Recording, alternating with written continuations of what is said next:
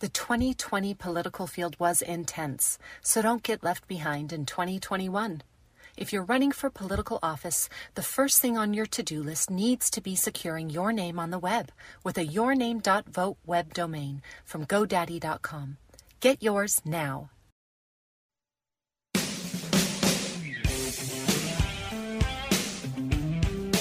Welcome to Broken Potholes with your hosts Chuck Warren and Sam Stone. If you noticed a small difference in the opener today, it's because Chuck and I are fans of Joe Rogan. So we're cutting Neil Young out. He canceled himself. He's canceled himself here too. Folks, welcome. I want to thank our first guest in the studio today, someone I'm very excited to talk to, Ben Leshner. He is the president of the Phoenix Police Sergeants and Lieutenants Association, which I, don't want to sound disparaging at all, is the middle management for the police force, right? The day the, the guys who are overseeing what happens day to day, men and women out there making it happen on the streets Right, the supervisors. and doing a darn good job of it, uh, despite what anyone might say in the press, um, and facing a lot of really, really new and significant challenges, or at least vastly more difficult challenges than in recent years. Very much so. So, uh, Sam and Chuck, thank you very much for having me. I appreciate uh, the ability to be able to speak to people. Uh, we always try to get the word out as much as we can about what's actually going on out there. So, what's kind of nice about my position is since I'm I'm a uh, we, we really call ourselves an association, not a not a union, but we try to educate our members. We try to educate leadership. We try to educate the public, and this is one of the great ways we do it. But yeah, you're absolutely right. Right now, we are in a staffing crisis, as you know. Uh, we're losing 17 officers per month. That's our average net loss over the last year. And that's net loss. That's Net. against the ones we're and, adding and, on. and, and if let me stop you, is that due to just saying they're up for retirement and saying I'm done, or just saying I'm done with this period? I'm gonna go open a coffee shop. It's both. Okay. Uh, what's kind of scary right now is what we're seeing more and more of, which we didn't see before, is we are seeing people leave before they are even pension eligible. Um, that's unusual. But what's that? What that's telling us is they're willing to walk away from uh, a lot of money. a lot of money. So, although obviously we always, you know, advocate for our wages and benefits, what I keep telling people right now, it's not about the money.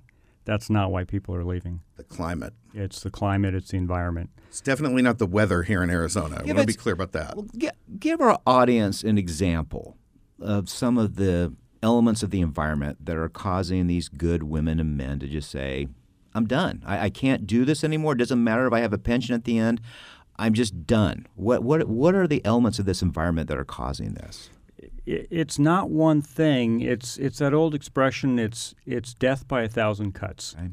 and we compare it to a bucket. You have a bucket when you start this job, and once that bucket gets filled, it could be one last minor thing, and that's what we're seeing, where people just say, "I can't do it anymore." And the conversations I've had repeatedly with our members is that the mental health of of themselves and their family is more important than this place. And that's what people have a hard time understanding. It's the day to day job. Um, and, you know, I, I brought, you know, the, we get a duty log every day. Uh, the duty log goes out to everybody, including city council gets it. So it's not secret information. It's just kind of a It's actually public record if anyone it- wanted to get very, it. very very public. The media gets it. So, but it's not reported. Um, Of course not. it's not. Well, And- unless there's something they can report negatively, right. If there's video that they can somehow turn into something sensational. even if it's cut and chopped into little pieces that don't tell the story. Right. So, for example, I, I just pulled up the last couple of days and I pulled up this last weekend. And right here, we've got it documented that seven different incidents of our officers being assaulted on routine calls. So, seven assaults on officers. That's routine. Um, and people don't understand the context of the job. It's like they see the one incident that goes viral somewhere, but what they don't understand is it's routine to be assaulted. Now, luckily, luckily we're not normally, you know, shot, But right. I think most people would view an assault as simply being shot, and it's more than that. Can you give some examples of some of the assaults they deal with? Are they spit on? Are they swung at? What What are some of the examples that are on there? It, it, it it's the entire range, but basically, typically an assault is going to be like a punch. Uh, you know the you know pushing them, knocking them over, slapping them, spitting on their face. Um, those are the kind of assaults that we typically document on police officers. You know, 60,000 police officers are assaulted. According to the FBI's UCR data, every single year, 30% of those are injured. So that's, you know, math is what, 18,000 police officers are injured every year in this country. On average, 240 officers are shot every year in this country that aren't killed. So, you know, that's the context that people forget about you know, we say it all the time. It's a dangerous job. It's a dangerous job. It is a dangerous job. This, you're not Any an electrician going to work. Yeah, any job you're Right. required to walk with a gun Right. generally puts you on, on the danger side. So, you're. I, I take it you have a family. I do. How does this weigh on them?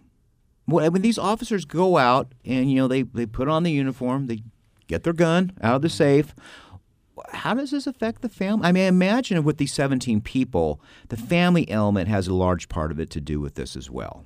It's not an island, right? Right. Um, it's the cliche expression, but you know, eh, but it's true, which is our family is more important than our jobs. And when we have the support of our family, we can keep doing our job.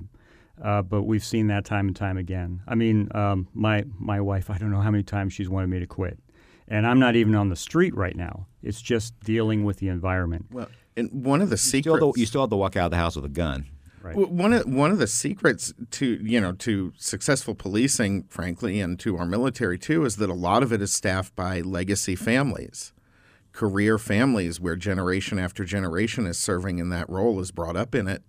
And I'm talking to police officers here who are third generation officers, telling their kids do anything else. Go go to the fire department.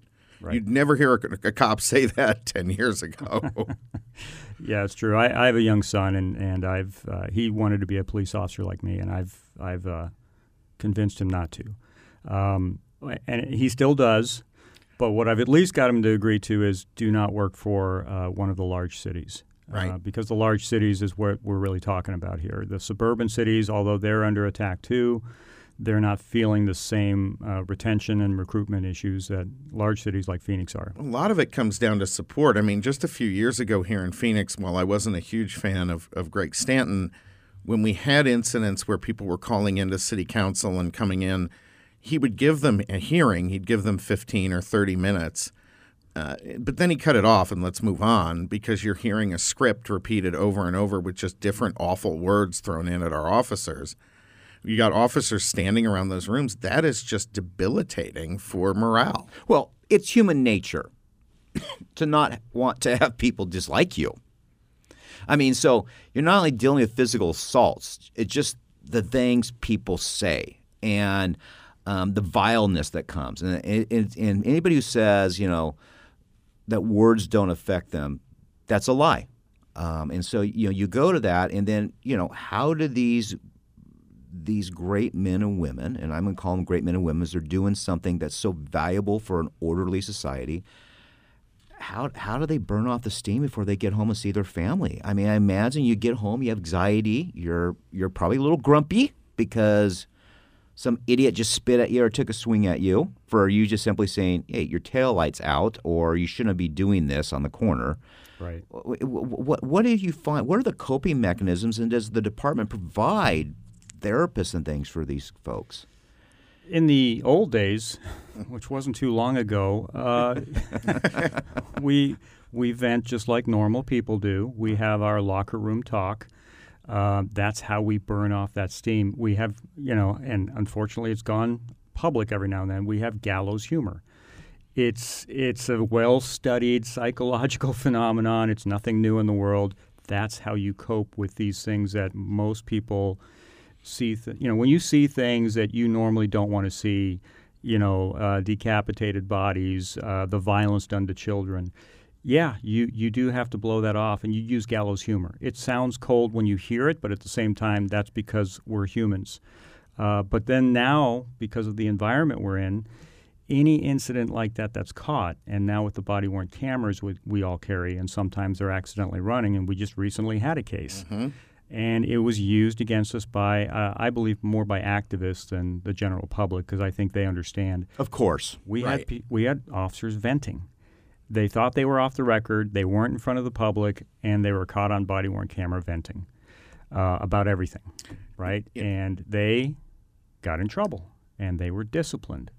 And because of that incident, I don't know of any other job out there where you, you know, if you guys have an open mic, um, Yeah, look, we, we have vented at the end of shows, and if Jeremy in the producer's booth wanted to get us, he probably could, right? You say things when you're with your friends that you wouldn't say in public. It's a way to dispel that. And, and I'm going to submit. emotion. I'm going to submit to you a lot of these activists who are complaining. They're paid. they're paid. They're paid. I, I I just um, I don't believe this is a mass infusion of people saying I have this complaint. They are actually canvassed. They're brought forward. Well, and- it's, and- it's a it's a it's a gig. It's one of the big differences that I've seen from the political side in recent years is that in the past, when there were things that came up at the police department, it really was a community led concern. Mm-hmm. But now you have these organizations, they are paid, they work there year round. This is their job is to to agitate against policing and against the police. And I, I've come to believe it's simply about budget, budgeting and money.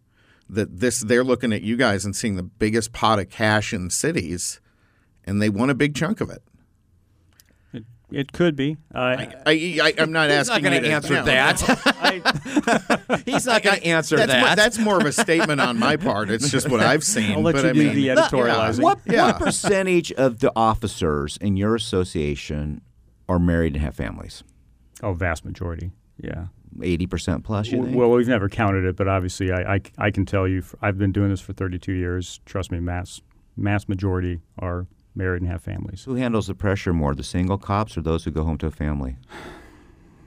I guess different types of stresses. You go home, they're all concerned. If you're alone, you're alone, right?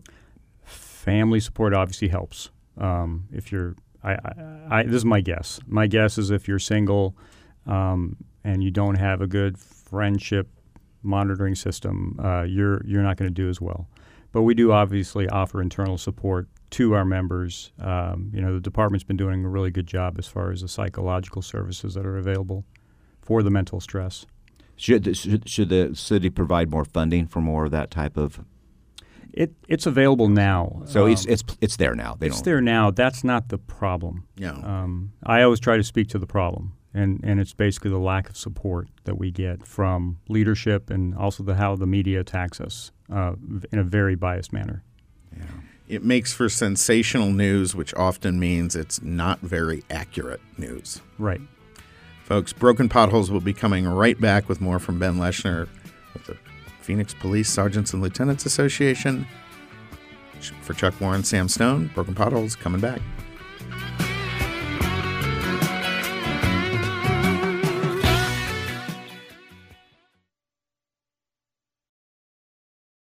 Welcome to Broken Potholes with your hosts Sam Stone and Chuck Warren. We are coming back with Ben Leshner from the Phoenix Police Sergeants and Lieutenants Association. Ben, thank you again for joining us.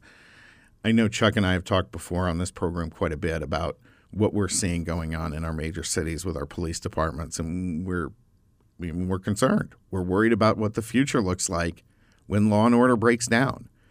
And one thing that I've talked about before, in, and I, if you can speak to this, it's not the wealthy neighborhoods that suffer. They've got gates, they've got guards, they've got a lot of things helping protect them. It's the poor neighborhoods. Well, it's the great Lori Lightfoot comment last year. She said when the s- stores are being looted, she goes, "Well, they need more security." Okay, so big public corporations can provide security. Who gets hurt? It's the it's the small corner minority neighborhood mom and pop shop. I mean, it's a ridiculous statement.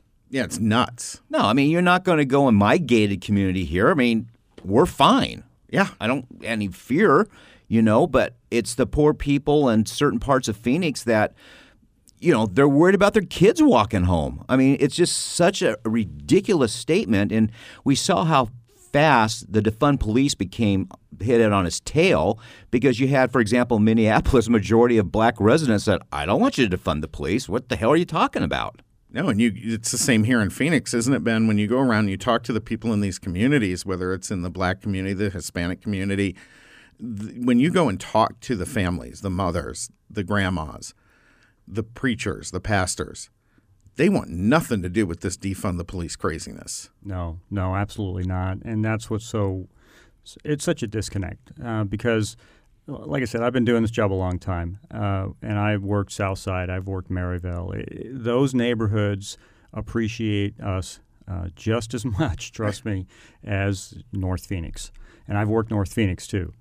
Um, but what's really happening right now is our crime rate is going up. Uh, we're back up to over 200 homicides a year, which we haven't seen since, I believe, 2007.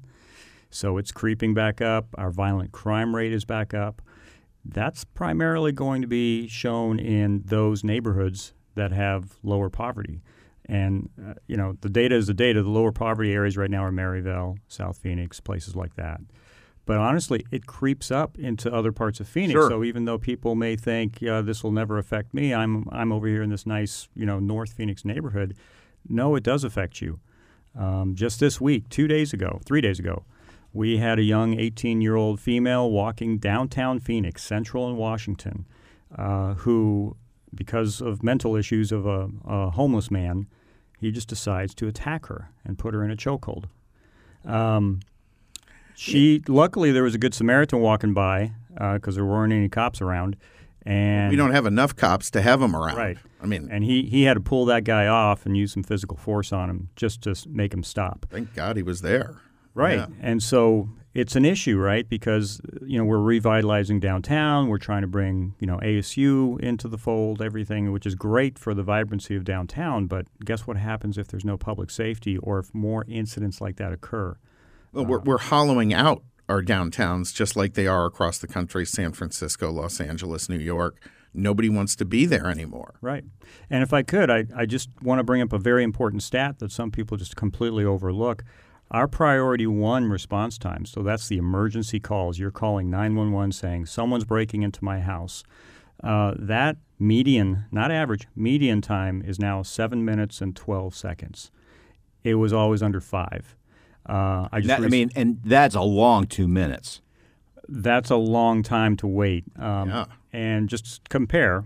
Uh, the last time I checked with uh, Glendale PD about two weeks ago, theirs is running three to four minutes. So Phoenix's 911, you know, answer the call. That's a long time. And here's the other part that's a little concerning because this affects our dispatch centers too. Our 911 operators are leaving. And our average hold times now for 911 calls, the median is 15 seconds. That's a long time to be on hold. And remember, that's just a nice average. But if you're talking about peak hours, you know, Friday night, Saturday night. Calls are coming in, you might wait for a minute Or or, if you're two. talking about someone having a heart attack, why are the why are the dispatch center people leaving? it's the same phenomenon of not having that feeling of support. Uh, Really? the stress is incredible down there, and they're also receiving all these calls. And they they're you know they're great people. They really are. Dispatchers are phenomenal, and they feel kind of like mothers to the police officers Sure. that they you know Sure. dispatch, and and there's they see it right? Right. There's not enough officers. Somebody can't get a backup. It's it's stressful. And, and one of the things, Chuck, that's going on is that anytime there's anything related to policing or law enforcement that comes up on the budget, it becomes a hot button issue, and we're not getting the funding for it. You're not getting the improvements that they need. I've been down to that 911 call center. It is not a nice place to work. I mean, it's a bad environment, frankly. Yeah. And, and they're not getting the support. It's just crazy. Right, and most I think you caught on to what I was saying because most people don't realize this. When you call 911 for a medical emergency, let's say you're having a heart attack or you've just been involved in a car accident with injuries and you want the fire department, there is no fire department 911. No. It all goes through the police dispatch 911. Right. So if you're holding for 911 because our officers and the dispatchers are short staffed, y- you're going to hold. And then once you get through to 911 police and they say, okay, it's a medical call, then you get transferred over to the fire department's 911 center. So this affects everything public safety in the city of Phoenix, everything, including medical emergencies. That's incredible. I mean, I, I mean, why not dispatchers? But I would just never would have assumed that. And, and two minutes is an eternity. It's a very long time. I mean, there's sometimes Sam's talking for 30 seconds and I'm done. I can't even imagine two minutes. I mean, that is just incredible. What is, uh, how does a day generally start for a police officer? So they, you know, they punch in. What happens? What what what do people need to understand about what, what the typical day looks like for, for somebody on the for somebody on the street? Sure. So typically you start with a briefing, like let's just say shift two, which is the afternoon shift. Which we've all seen in the movies. There's a briefing. you come in, you know, you got to be a little bit early just to get ready for briefing, got to be in full uniform, everything ready to go. Because sometimes briefing now is skipped because there's so many calls waiting, you don't get briefings anymore. They just tell you hit the street. Then in briefing right now, uh, you look around, there's uh, not as many people there as you thought would be. You can't, can't, you don't have staffing. But then the officers hit the street. Um, and they're basically trying to relieve day shift so that they can go home. Uh, but now what we're seeing more and more, day shift is being held over, right? So it's it's turning into this mandatory overtime um, because we just don't have the numbers. And then basically on shift two, you're going call to call to call. That's what you're doing. Um, The sun drops and people go crazy. yes, Well, and, and- reports. You're taking a lot of reports, uh, which you have to hold until the end of the night. and the lack of officers, and I, and I think generally some of the stuff that's going on in the culture right now, you can see it in all sorts of areas that the respect for law and order is breaking down. From everything from the way people drive to the way they're interacting with each Well, how, other. how, how many how many officers are we short right now in the city of Phoenix? We have just under 2,700 sworn now. At our max, we were at almost 3,400. Uh, that was in 2008. So we probably need to be at 3,800, 3,900 with just population growth. If we kept up with 1990, the year I came on, just percentage wise, we would now have 3,500 officers if we just kept with uh, the population growth. Good grief. I just cannot believe that at all. Yeah, Ben, we're going to bring you back for the next segment here. We really appreciate you joining us on Broken Potholes. I hope folks are listening and tuning into this program because I think this is stuff they need to hear. Thank you. Folks, for Chuck Warren, Sam Stone, Broken Potholes will be coming right back.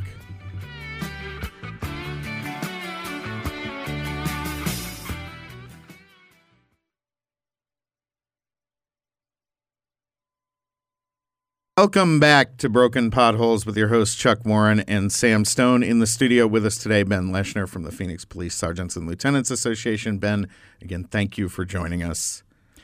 Ben, I have the most important question of the day. What is your favorite cop movie and what's your favorite cop TV show? Good Oh, one. man. Good one. I've been um, deep here at Broken Potholes. I'm really old school here, um, so this is going to date me a lot. You're not going to say uh, Maddox, are you? I, I really enjoyed Hill Street Blues. it was the um, first real gritty one, though. That for me was gritty back yeah, then. That yeah, was no, actually it's really it's the first yeah. time we saw Yeah. someone's bottom on TV. Yeah, that's pretty gritty there. And how about I, I don't think that's why Ben was tuning in. How about how about the favorite your favorite cop movie? Oh, cop movie. Um, quite honestly, I most cops don't like cop movies. I bet. I bet. so unrealistic. But So uh, you know, so the other guy with Will Ferrell's not real, or Lethal Yeah. Weapon with um, Danny Glover you know, and honestly, Gibson. my favorite cop movies are the comedies. So it probably is the other guy. yeah, yeah. It's it's you know whether it's Police Academy or something like that. It's like those are They you know, gave they gave him a wooden gun. Have you ever had to give a wooden gun to somebody in your force? I don't think that's allowed anymore. Yeah. You know, but that brings up a thing. Eh, when I grew up, and I think all of us grew up, cops were our friends. well, you wanted to be a cop or a firefighter Yeah. or a baseball player. Oh, every every kid, you know, you looked up to the police. That was that was part of the what was ingrained in us. Right. And and I got to say that moving away from that, and people might have called it indoctrination, but moving away from that is hurting society because most of the time when someone interacts with a cop, it's not in a great situation for them. They are in distress or they just were pulled over or whatever it is. Um, and you need someone to balance that. How did COVID, when it hit, uh, did domestic violence increase? How did it affect the mental welfare of the of the police force as well? Did did they see more things that they hadn't seen in the past? I mean, how did I mean? Besides the fact they're trying to do mandatory vaccines and some don't want it, I, I don't want to get into that because of uh, all the prying ears here. but what did we see? What type of crime increased during COVID that people are unaware of? Uh, domestic violence. Um, we had a lot more domestic violence. Uh, typically, uh, quite honestly, on like a daily basis, we, we get over like 120 domestic violence calls every single day. And oh my goodness. Um, okay. And then what's what wasn't reported as much was obviously all of the uh, the child abuse uh, issues, child neglect issues, because normally that's reported through the schools to us. And they weren't going to school. And they weren't so- going to right. school Oh, initially. Now, obviously, that has changed again. But those are the things that we saw initially. Um, property crimes of houses went down because people were home. Go figure, right? Right. Makes a difference if you're home, right? Exactly. Uh, and one thing I do want to point out about property crimes, though, is they are uh, reported to be down. Uh, anecdotally, what we hear from people is they're up. Um, Well, if you But they're just not. include They're just not calling. well, if you're waiting forever for a cop to show up uh, for a property crime, which is a low level call for us at this point, because we're obviously focused on violent crime, uh, you're going to just stop calling. Well, I, I'll give you a perfect example. So um, I have a home up in Utah, um, Salt Lake City, and we had a wave of property crimes. And come to find out, it was some um, uh, three or four people from the west side who were stealing things for drugs. They go pawn it or whatever the case may be. And you know, you would come, they would take. Um, it was funny in, in our neighborhood, which it, it's a nice neighborhood. A lot of people were hit. I had five dogs, and so it, it just it, we were never hit, right? But people would say they would call and they just say, "Yeah, we'll take the statement," but there's just nothing we can do about it. And it didn't stop until the neighborhoods hired private security, which again is the problem because they could afford it, and they found the people and arrested them. It stopped mm-hmm. because they hired private security going all night right, right. But that's because they could pay for because it. Because they get paid for it, and that's what these activists don't realize. They're hurting the communities they supposedly want to help. Right. It's it's the big lie. right. Absolutely, it is. Yeah, this is terrible. I mean, it, And it doesn't represent the residents of No, those neighborhoods. It, not it at all. doesn't. All the activists that I've seen showing up, going to the media, going to these council meetings when we had the open council meetings, they do not represent those No. neighborhoods. No, no. Not not in the least. Nope. I mean, it is really a travesty what is going on with these activist organizations. They're getting people killed. I mean, that's you don't need to say that, Ben. I will say that, but they are getting people killed. and and they're putting officers in a position where they're desperate to get out of this and do anything else because they're not supported. Right. And I, you know, I'm I'm not going to speak for you. We only have a minute left, but we had a situation very recently where an officer was shot, and thank God he survived and got out of the hospital. But there's a very significant chance that he was shot because he didn't pull his weapon because he was afraid of the investigation that automatically follows. You're, that's going to happen more and more. It's got that that culture has to change. Yeah, that's the million dollar question, right? I don't want to leave this Debbie Downer, right, as far No. as telling, but it, it, it obviously will get worse before it gets better. But I, I am an optimist in the long run. More people will wake up, more people will come to support us, and quite honestly, we'll have a change in leadership that actually comes out and openly supports us. Fantastic. Fingers ben crossed. With PPSLA, thank you so much for joining us in Thank studio you. this morning. We really appreciate having you. Thank you. Broken Much Potholes. appreciated. We'll be right back.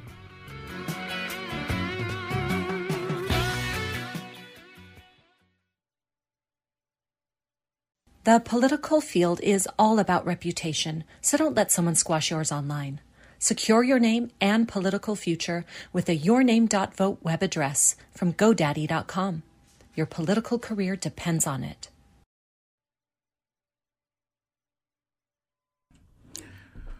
Welcome back to Broken Potholes with your hosts Sam Stone and Chuck Warren. If you noticed a little bit of a difference today, it's because Chuck and I are Joe Rogan fans, and we're going to let Neil Young cancel himself on our program too. On the line with us right now, Congressman Donald from Southwest Florida District 19. Florida, one of the great combat states in all politics right now.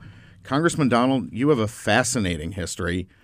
Uh, you grew up in Brooklyn, New York, proud son of a hardworking and loving single mother. Uh, your mom was dedicated uh, dedicated her time instilling in you the greatness that greatness requires sacrifice, and that has driven you both as a family man and in Congress. uh, graduate of Florida State University. This is this is a, a really interesting time in politics, and I, I thank you, Congressman, for joining us here, especially with everything going on.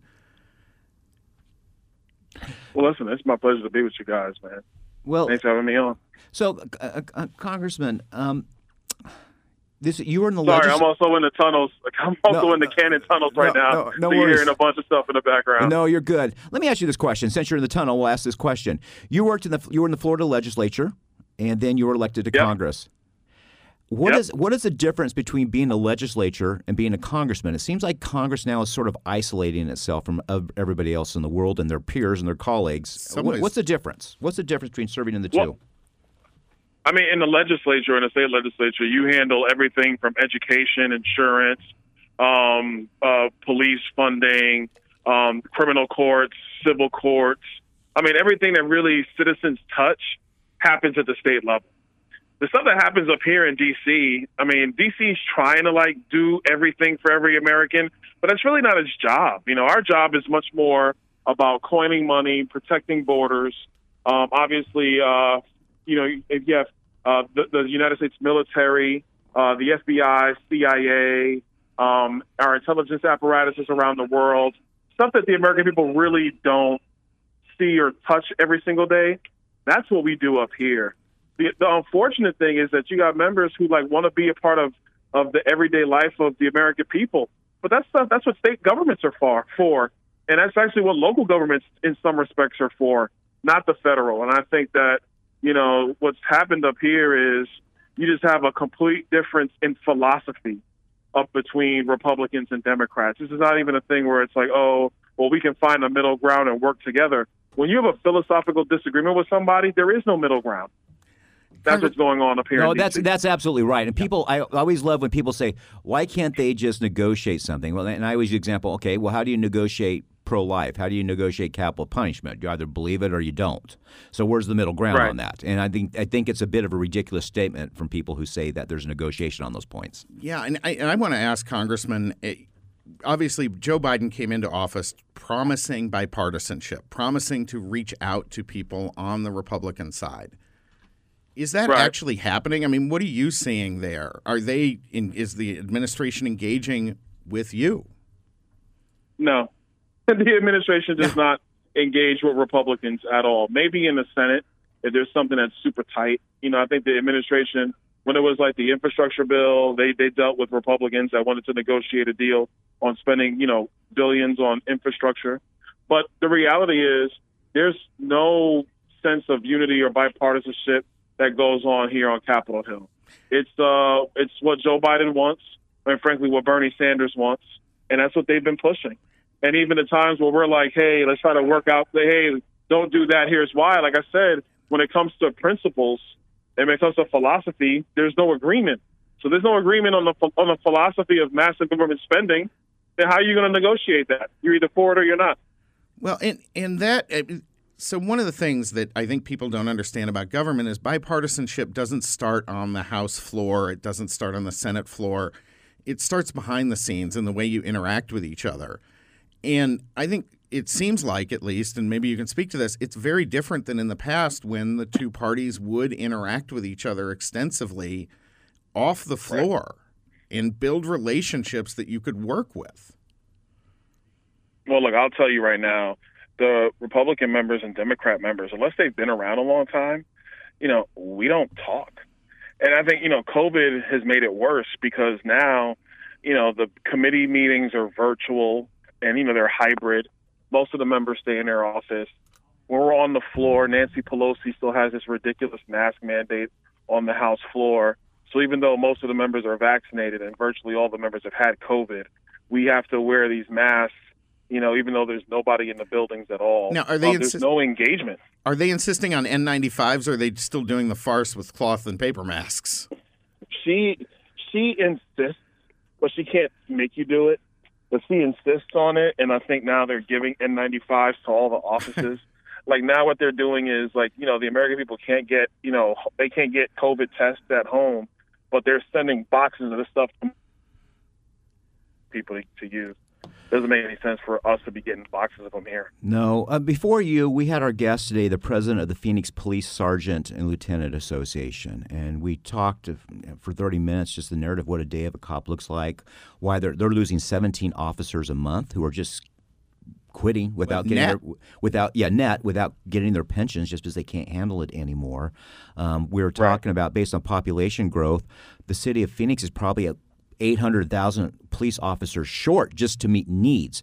That the average 911 reply time now is seven and a half minutes, where it used to be below five minutes.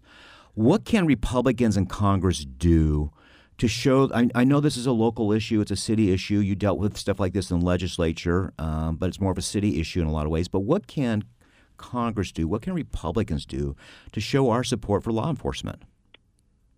I think the biggest thing up here is is you have to use the, the bully pulpit. You know, for so long you've had you know Democrat members of Congress who are constantly saying we got to have police reform, we got to have police reform, yada yada yada. Instead of being supportive of the men and women that do the job every single day, a lot of it is rhetoric up here in D.C. Like I think the thing for people to understand is there's no bill. You know, up here we pass these bills and everybody says, "Oh, look, we solved it." But the reality is, is that all you did is said that we would give a local jurisdiction more money if they would do this, or we would take money from them if they wouldn't do that. That's what DC does. But but but we do have a responsibility with you know our rhetoric and what we say, and I think Republicans have to show support for law enforcement. I will tell you, Republicans have in a, in a large way, and when we take back the majority, you know, it's about also number one having that support for them, but also number two not allowing silly bills to go through, which undermine police departments and police officers across the country. Congressman, one of the things that we're facing here in Phoenix is a DOJ investigation by their civil rights division of our police department, which frankly is an absolutely ridiculous investigation. Phoenix actually has adopted most of the reforms that, that these folks think they were coming to bring us. Is there anything right. after we take the majority that Congress and the Senate can do to rein in some of this overreach by the federal government into local policing? That part is going to be very difficult, and the reality is is that when you know the president appoints somebody to be you know the attorney general, that person is in a lot of respects independent, even sometimes of Congress. I mean, we approve their budgets, but at the same time, it's, it's going to be hard pressed for us to like you know whole, you know, start pulling money out of the Department of Justice.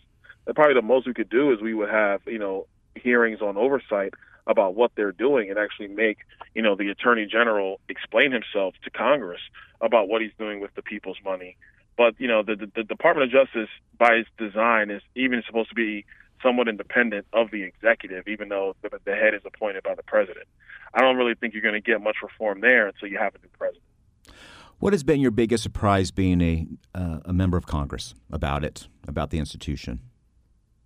How much time we actually waste, and uh, there's there's no listen. There is no urgency in D.C. to do anything until you hit a fiscal cliff or until there's some political issue that happened in the United States. There's a lot of urgency and, to get on CNN.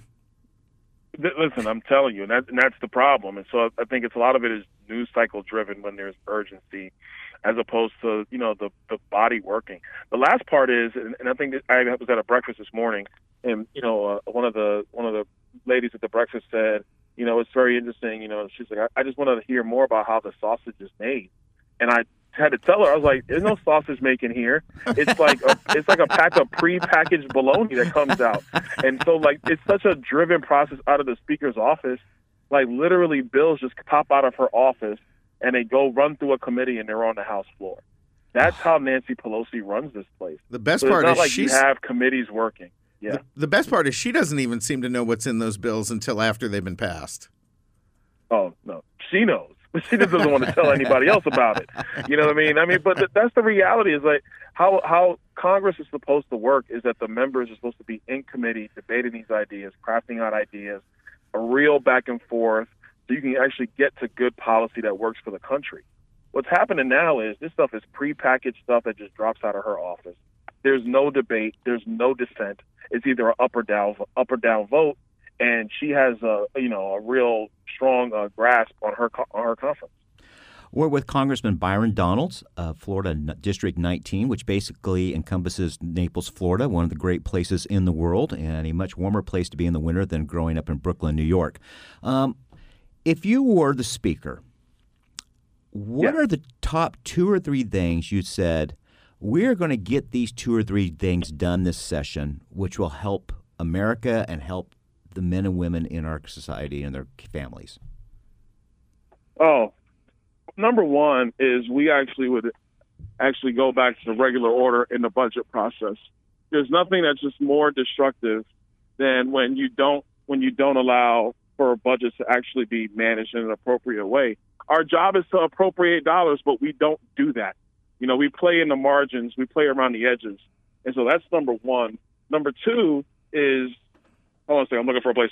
Number two is is that we have to um, we got to secure the border, and Congress has to get serious about that. One of the things that's really happened is that the administration loosely follows the asylum process, and so because they loosely follow the asylum process, um, that's why you're allowing all these people to come into the country. They're applying for asylum, and the administration just keeps giving out asylum uh, notices to appear. No, we got to change that. I think it's got to be where there's a quota system on how many asylum applications we allow a year, and if there's an area of the world where obviously there's something, a genocide or whatever the case might be, that's occurring, then Congress can approve that. But this is to give the administration open authority when it comes to asylum applications. That's what's wrong with the border. Um, and not, and then there's so many other things to fix as well. We have to do with the visa process, so on and so forth. The last part, man, we need congressional term limits. It's time for a lot of members to go home. A lot of them. How would you? And How would you? Would you? Would that. you do that like like stagger it like every you know a third every two years, third every two years for the term limit, sort of stagger it so you do have some. I mean, I know we all give a bad rap to seniority, but some seniority is good. You know, trying to find out where the bathrooms are and so forth. So would you stagger it? Would that be the best way to do that? I think it's possible. I think staggering it probably makes the most logistical sense. How you know what I mean? I think the one thing people don't want to see is that you have a whole new Congress come in and you have members trying to jockey for who's going to be in charge, and nobody even knows if anybody has the skills to lead. Like I don't think you want that either.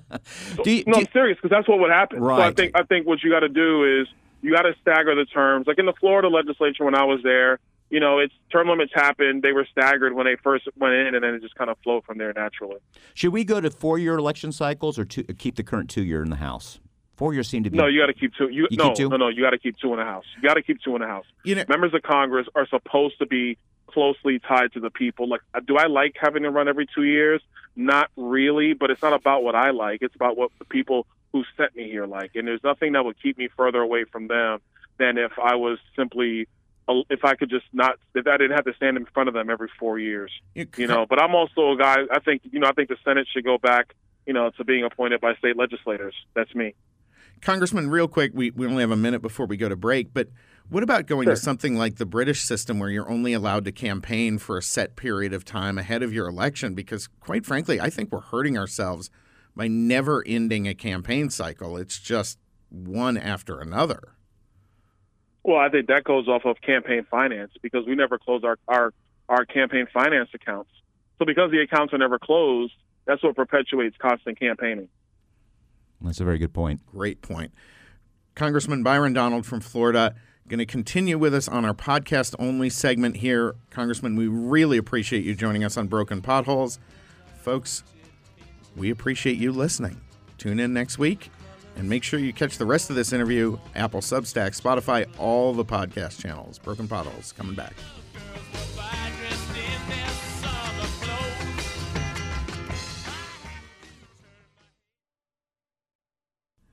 Thank you for joining us on the podcast only segment of Broken Potholes with your hosts Sam Stone and Chuck Warren.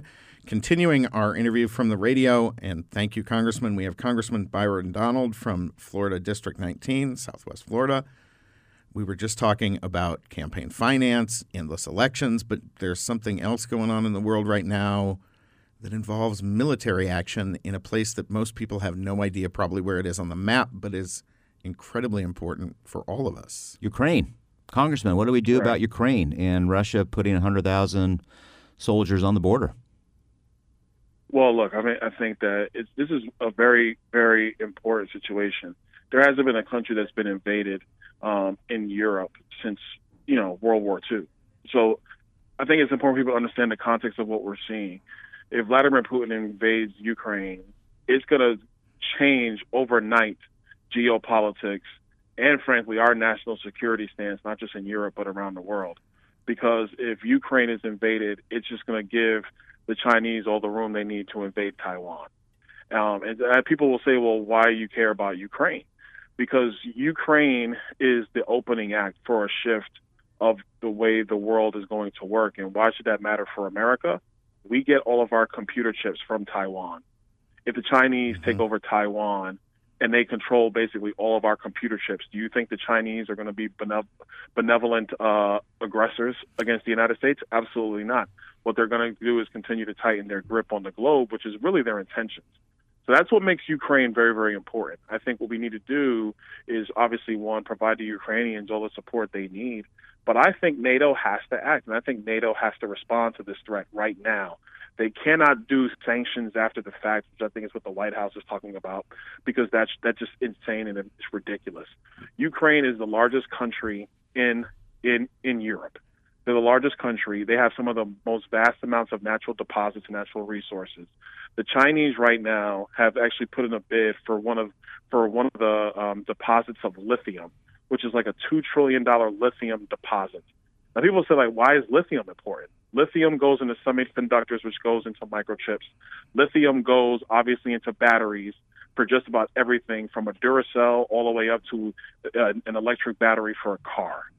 So these deposits are of major economic importance going forward. We should be doing everything we can to protect Ukraine because protecting Ukraine also protects Taiwan. And and I, and the last point I'll make on it is, if Ukraine falls, and obviously we're not trying to commit um, American troops to this matter, but if Ukraine falls, this is going to lead, in my view, to a wider conflict down the line, where more American lives could be lost in a future conflict.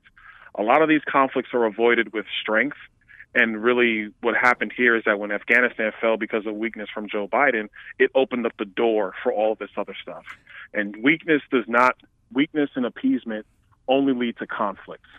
Strength is what stops conflicts from happening before they start. And, and, Congressman, the mixed messages from the Biden administration have just been horrific and have given Putin the room to operate. Whereas if you came out and just said, look, if you forces go in, so does the U.S. Air Force, Russia's not going anywhere at that point.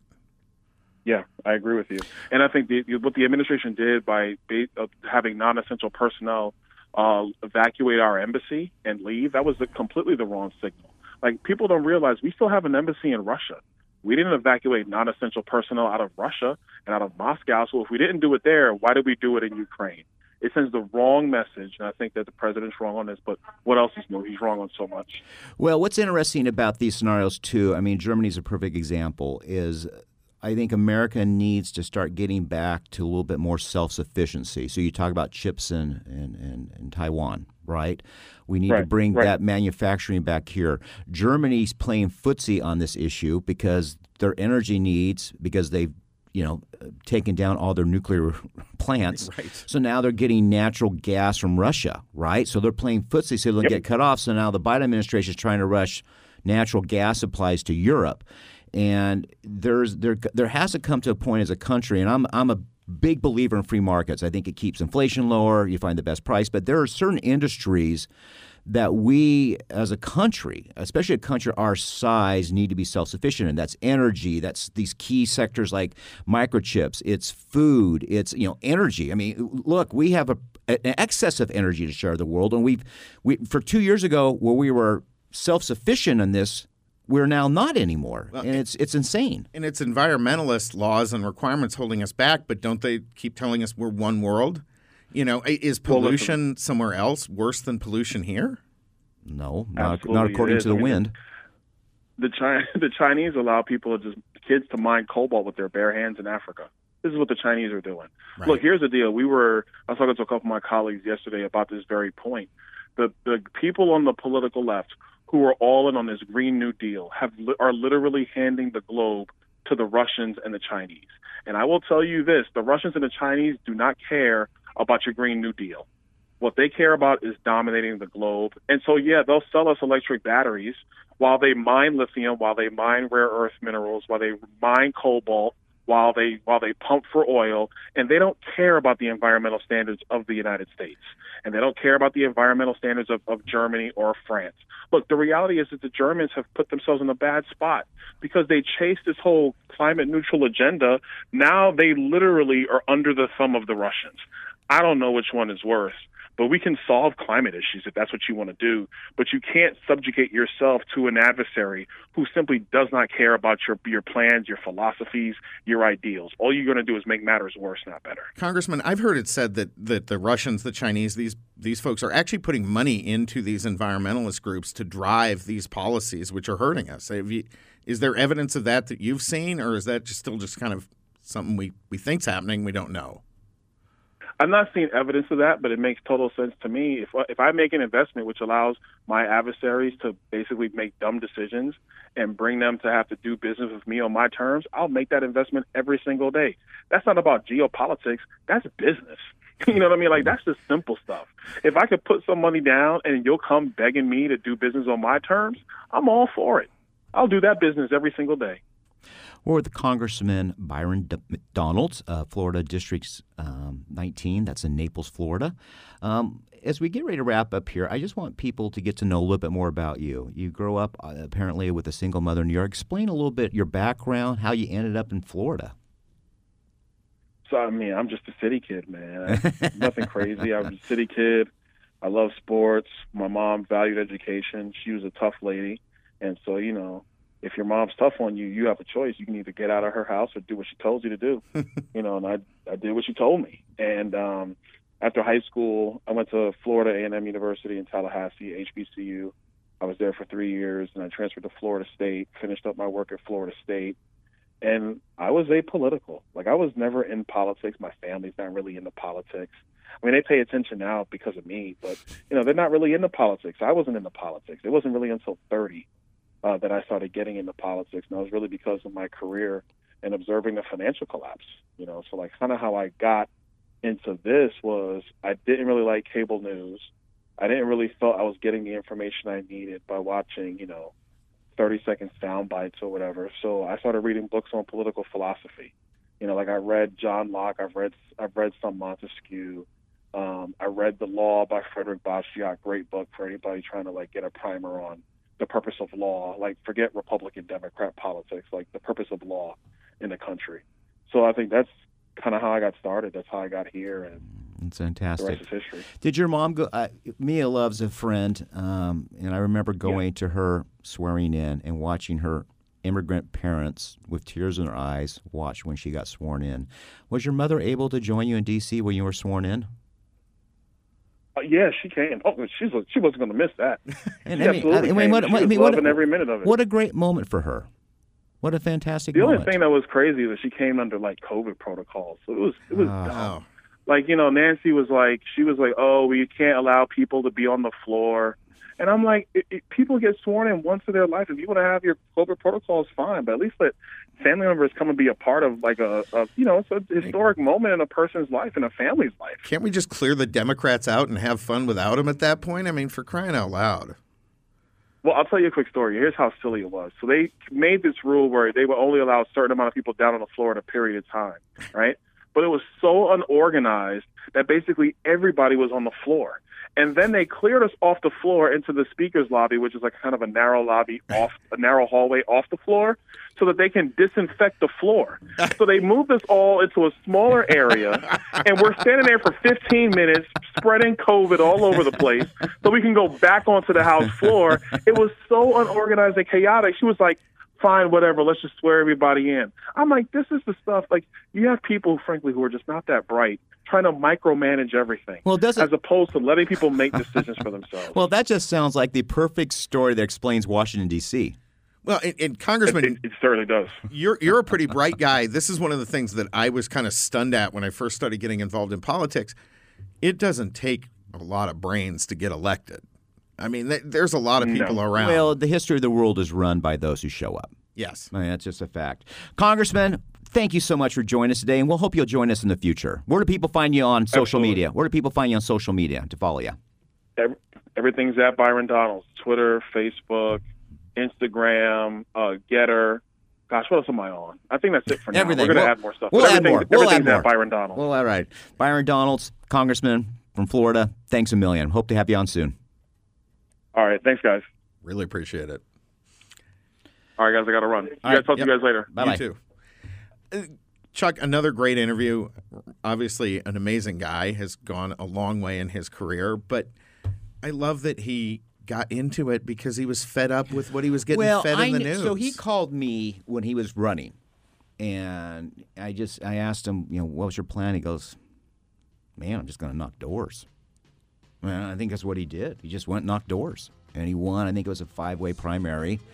Um, it's Naples, Florida, so it's a pretty safe area to be a Republican in. But um, you know, he just he did the old-fashioned shoe leather and knuckles on the door, and he's a great guy. Amazing how well that works, isn't it? It always works. That's the thing about it. Folks, thanks for joining us. We hope you have a great weekend, and we'll be back next week. Absolutely.